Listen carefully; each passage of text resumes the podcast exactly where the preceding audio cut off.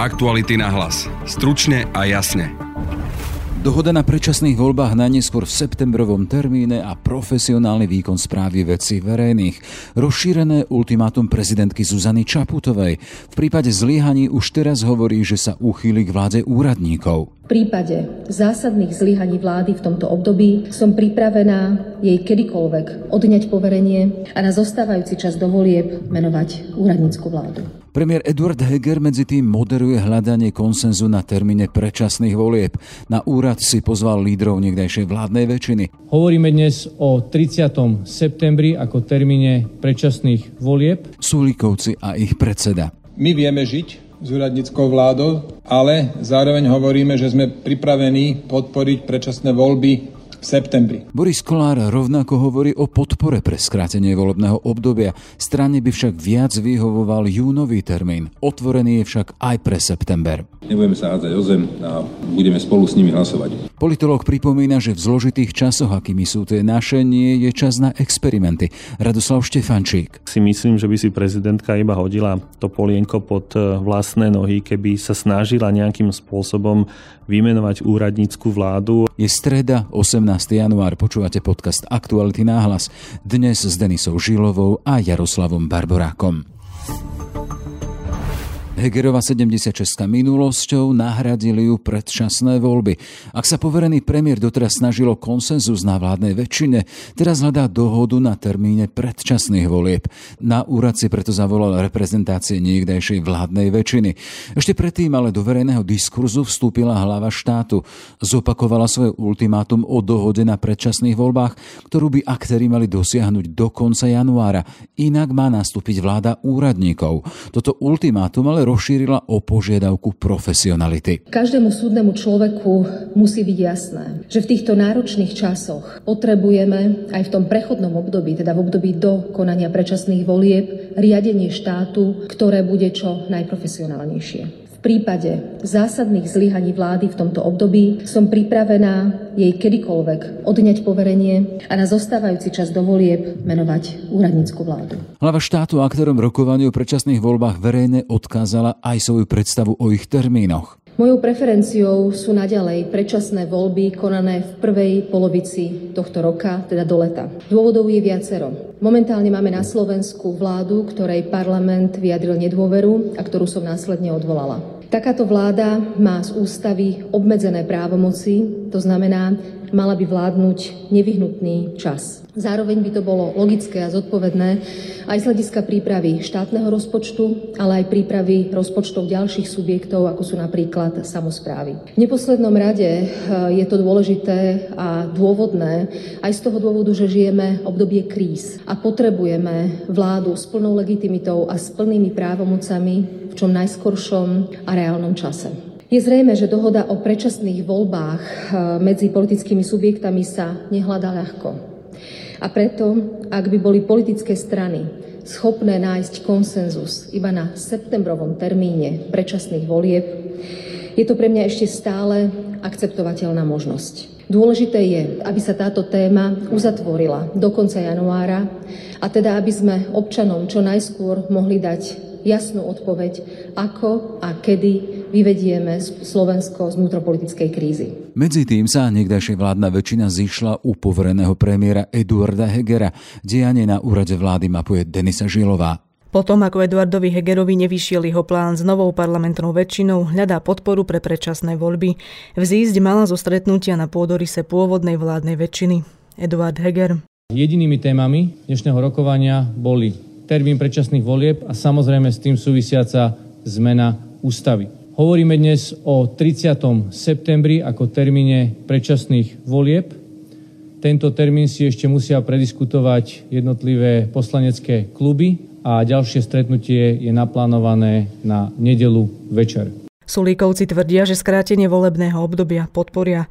My vieme žiť s úradníckou vládou. Myslíme si, že aj takéto riešenie je e, priateľné pre nás, ale zároveň hovoríme, že sme pripravení podporiť predčasné voľby v septembri. V septembri preto, lebo máme na to viacero dôvodov. Upokojí sa politická situácia na Slovensku. Nebude to tak rýchlo, ako to bolo v 2012 roku. Vidíme aj ďalšie dôvody. Každopádne dátum, kedy my vieme podporiť tieto predčasné voľby sú september. Boris Kolár a jeho zmerodina je na rozdiel od Oľano a SAS za júnový termín volieb. Tvrdí však, že pre koncenzus väčšiny je ochotný podporiť aj neskorší septembrový termín. Nebudeme sa hádzať o zem a e, budeme spolu s nimi hlasovať. Deklarovala nám strana za ľudí a strana Olano, že ešte potrebujú e, zvolať predsedníctvo k tomu alebo klub a toto, by, toto stanovisko týchto dvoch politických strán budeme vedieť v nedelu. Nám stačí oznámenie, či áno alebo nie. Bývalé koaličné strany sa stretnú ešte raz, a to v nedeľu večer. Ak potvrdia zhodu na septembrovom termíne, budúci týždeň sú pripravené na parlamentnú schváľovaciu procedúru formálneho súhlasu so skrátením volebného obdobia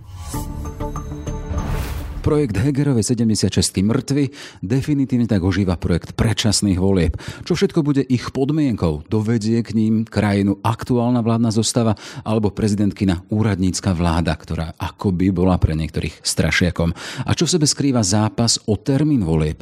Teda, že by mali byť ešte do júna či až v jesene. Témy pre politologa Radoslava Štefančika. Pekný deň, vítajte. Dobrý deň, prajem.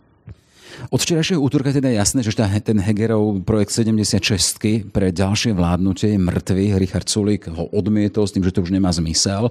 Ožil tak projekt predčasných volieb. Ako hodnotíte ten krok Richarda Sulika a teda to definitívne smerovanie k skráteniu volebného obdobia? Richard Sulik je skutočne nečitateľný v tomto celom spore. Keby sme si vedľa seba postavili niekoľko jeho výrokov od júla 2020, kedy dal to ultimátum Igorovi Matovičovi a Olano, tak zistíme, že niektoré jeho vyjadrenia si protirečia. Oni najskôr odmietali predčasné voľby, potom na chvíľu uvažovali o predčasných voľbách a nakoniec opäť sú za predčasné voľby. Možno, že keby sme sa e, vrátili k vyjadreniu, že oni nechceli odvolávať Eduarda Hegera, oni chceli odvolať e, Igora Matoviča, no a nakoniec sa SAS podarilo odvolať e, nielen Igora Matoviča, ale prakticky celú vládu tak tieto vyjadrenia SAS sú potom ťažko interpretovateľné, lebo netušíme, aký je skutočný zámer SAS. Ak niekto ide odvolať vládu, tak ako to urobili SAS spolu s ďalšími poslancami, tak musia mať e, jasné čo bude nasledovať e, potom, ale videli sme, že Richard Sulik bol v tomto úplne nejednoznačný, že na jednej strane uvažoval o novej 76, nakoniec e, ju odmietol, čo sa dá samozrejme vysvetliť rozličnými aspektami, predovšetkým správaním sa Igora Matoviča. Nakoniec ani Igor Matovič nepodporil oficiálne novú 76. Takže hodnotiť správanie sa SAS je skutočne veľmi komplikované, pretože vôbec netušíme, o čo tejto strane vlastne v tomto konflikte ide. Zasa z tých kuloárov a zo znalosti toho prostredia hovorí sa, a má tam byť nejaká fragmentácia samotného klubu Richarda Sulíka a sú tam hlasy, ktoré sa postavili, že s Hegerom už nie to môže hovoriť možno aj o postavení samotného Richarda Sulika vo svojej strane. Ale keď chceme ešte k logike toho teda, že nie 76, ale projekt predčasných volieb, ktorý ožíva.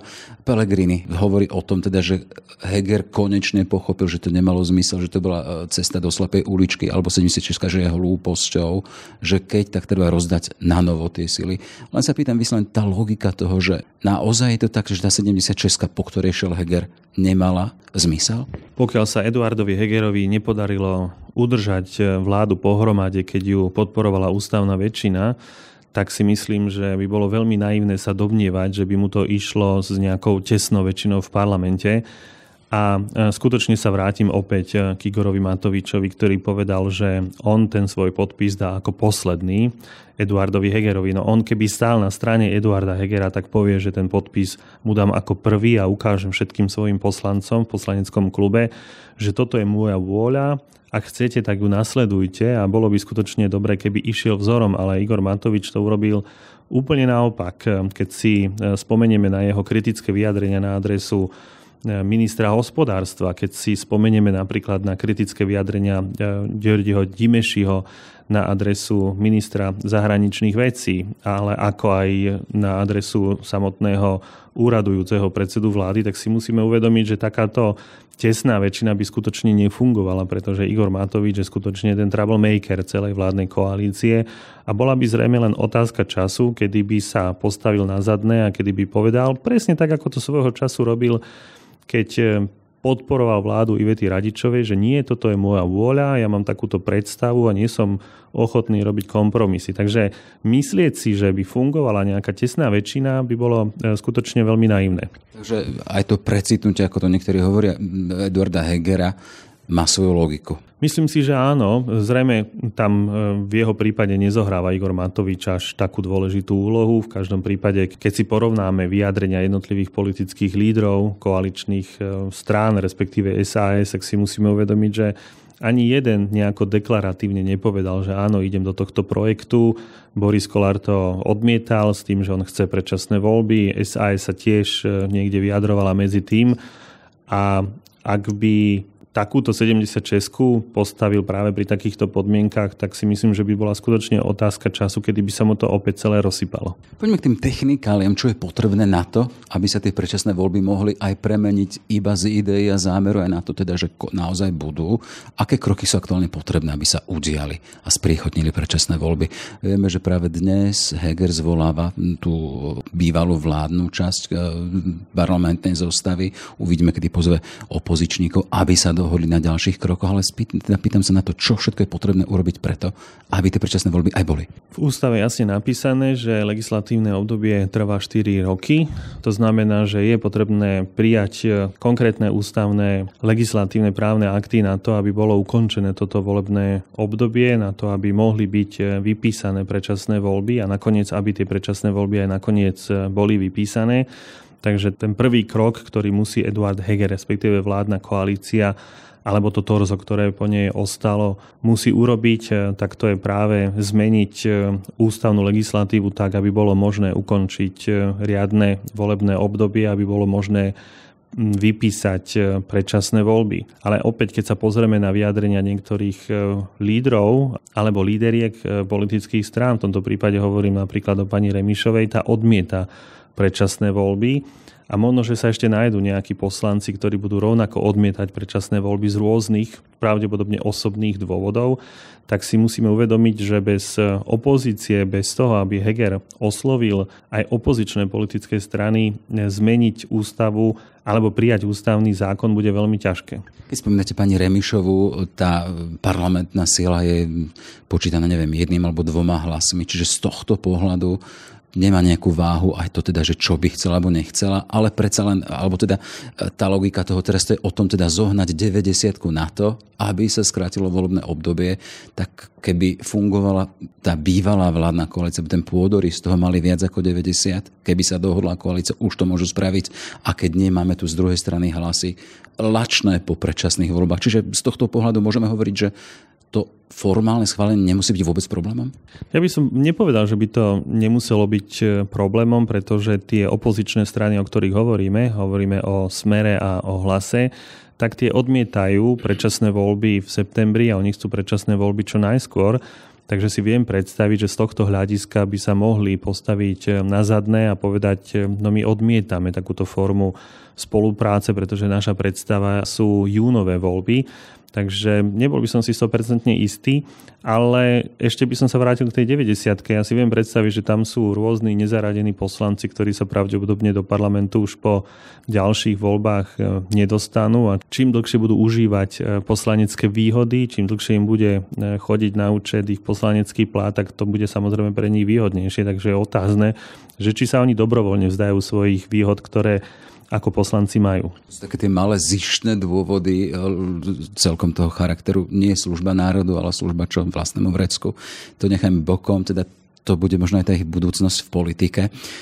Keď hovoríme o tých termínoch, ktoré môžu byť problémom a ktoré možno budú tým svárom alebo kameňom sváru, aby sa dohodli alebo nedohodli, tak buď jún alebo september. Mm, pred chvíľou sme počuli Petra Pellegrini, že oni sú za najčo najskoršie e, konanie predčasných volieb, rovnako to hovorí Robert Fico. Chcem sa spýtať, že v čom je iný ten rozdiel september a jún? Predpokladám, že tie politické strany, ktoré neprešli voľbami, tie budú chcieť e, čím skorší termín tak hlas ako aj strana Republika, pretože to sú strany, ktoré nemajú peniaze na svoju činnosť zo štátneho rozpočtu. Za, rok dve, za voľby 2020 nedostali nič, na rozdiel od strán, ktoré prešli riadne voľbami. A Napríklad taká strana Smer, u nej si viem predstaviť, že chce čím skoršie predčasné voľby, pretože ešte stále sa vedú rôzne, či už súdne alebo trestné konania voči niektorým členom Smeru, po prípade niektorým nominantom, takže pre nich je samozrejme najpodstatnejšie, aby tie voľby mohli byť čím skôr, pretože si veria a pretože veria, že po tých predčasných voľbách nastolia v úvodzovkách poriadok podľa ich vlastného mentálneho a hodnotového sveta. Naopak e, septembrový termín môže byť výhodný z pohľadu financií práve pre tie strany, ktoré voľbami prešli v roku 2020, pretože aj za rok 2022 dostanú určitý príspevok a ten sa samozrejme kráti podľa toho, kedy sa konajú predčasné voľby a keďže e, by sa voľby konali v septembri, tak by ten príspevok dostali oveľa vyšší.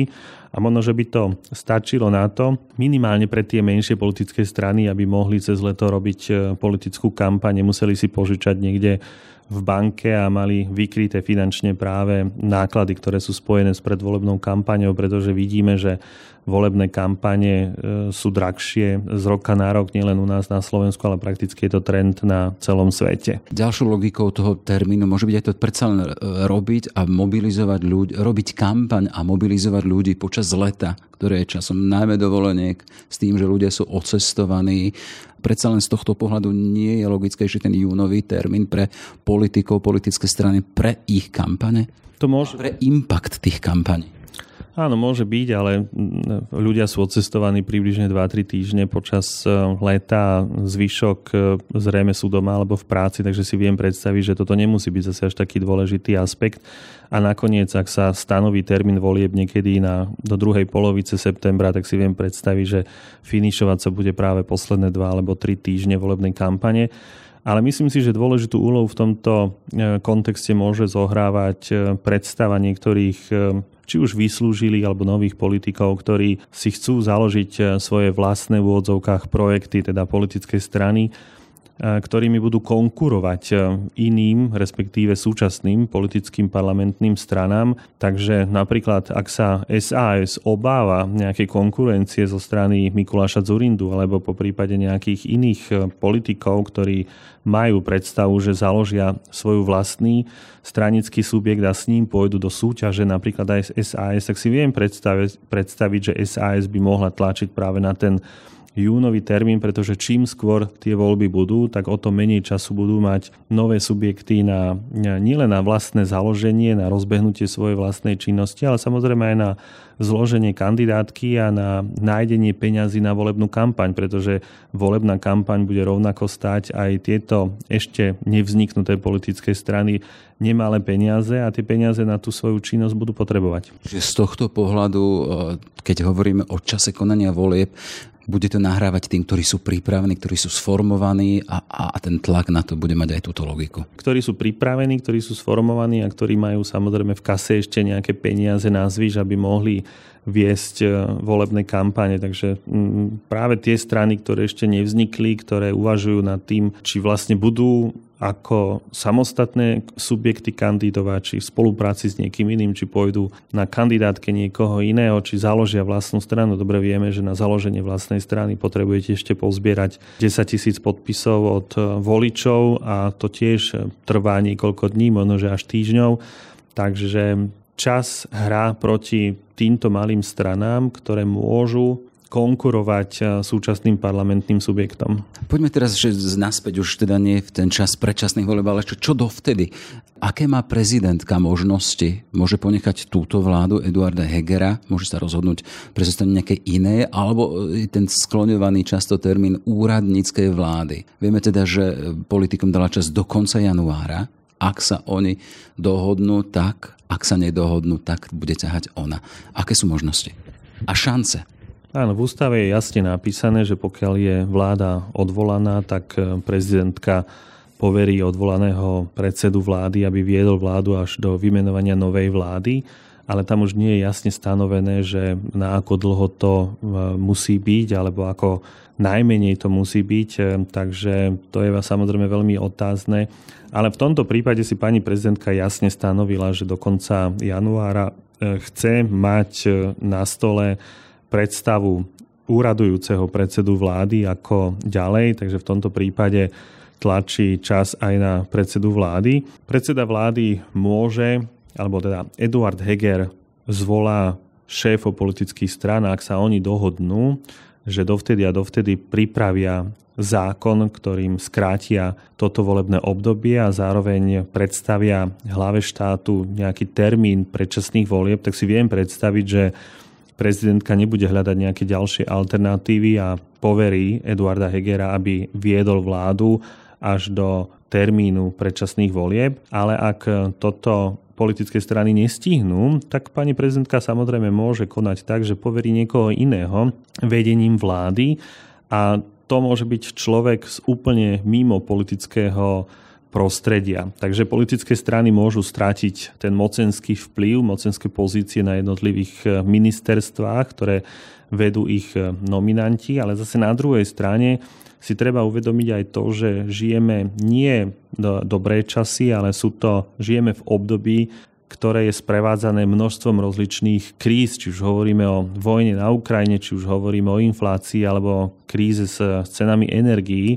Ja si osobne neviem predstaviť, že by napríklad na ministerstvo hospodárstva prišiel teraz niekto, kto s tým prakticky nemal doteraz politicky nič spoločné.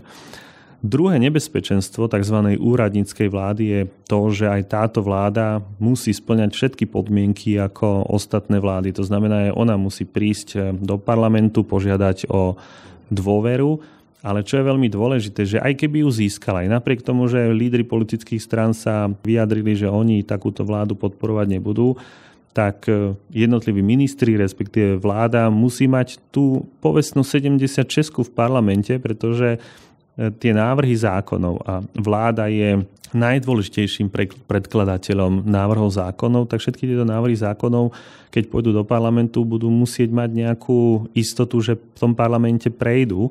A vzhľadom na to, že lídry, viacerí lídry politických strán sa vyjadrili, že oni takúto vládu podporovať nebudú, tak si myslím, že by si prezidentka iba hodila to polienko pod e, vlastné nohy, keby sa snažila nejakým spôsobom vymenovať úradnícku vládu a s ňou to dotiahnuť až do termínu predčasných alebo riadných volieb. Čiže žijeme naozaj v čase, keď nie podľa vás nie je čas na experimenty a ďalšia vec, keď hovoríte o prezidentu, že by si ne, nedala to polienko pod vlastné nohy, e, treba teda pozrieť dopredu, teda žena už možno myslí aj na to, že o rok chce kandidovať, chce sa uchádzať o prezidentský post a toto by možno nepridalo. To by určite nepridalo.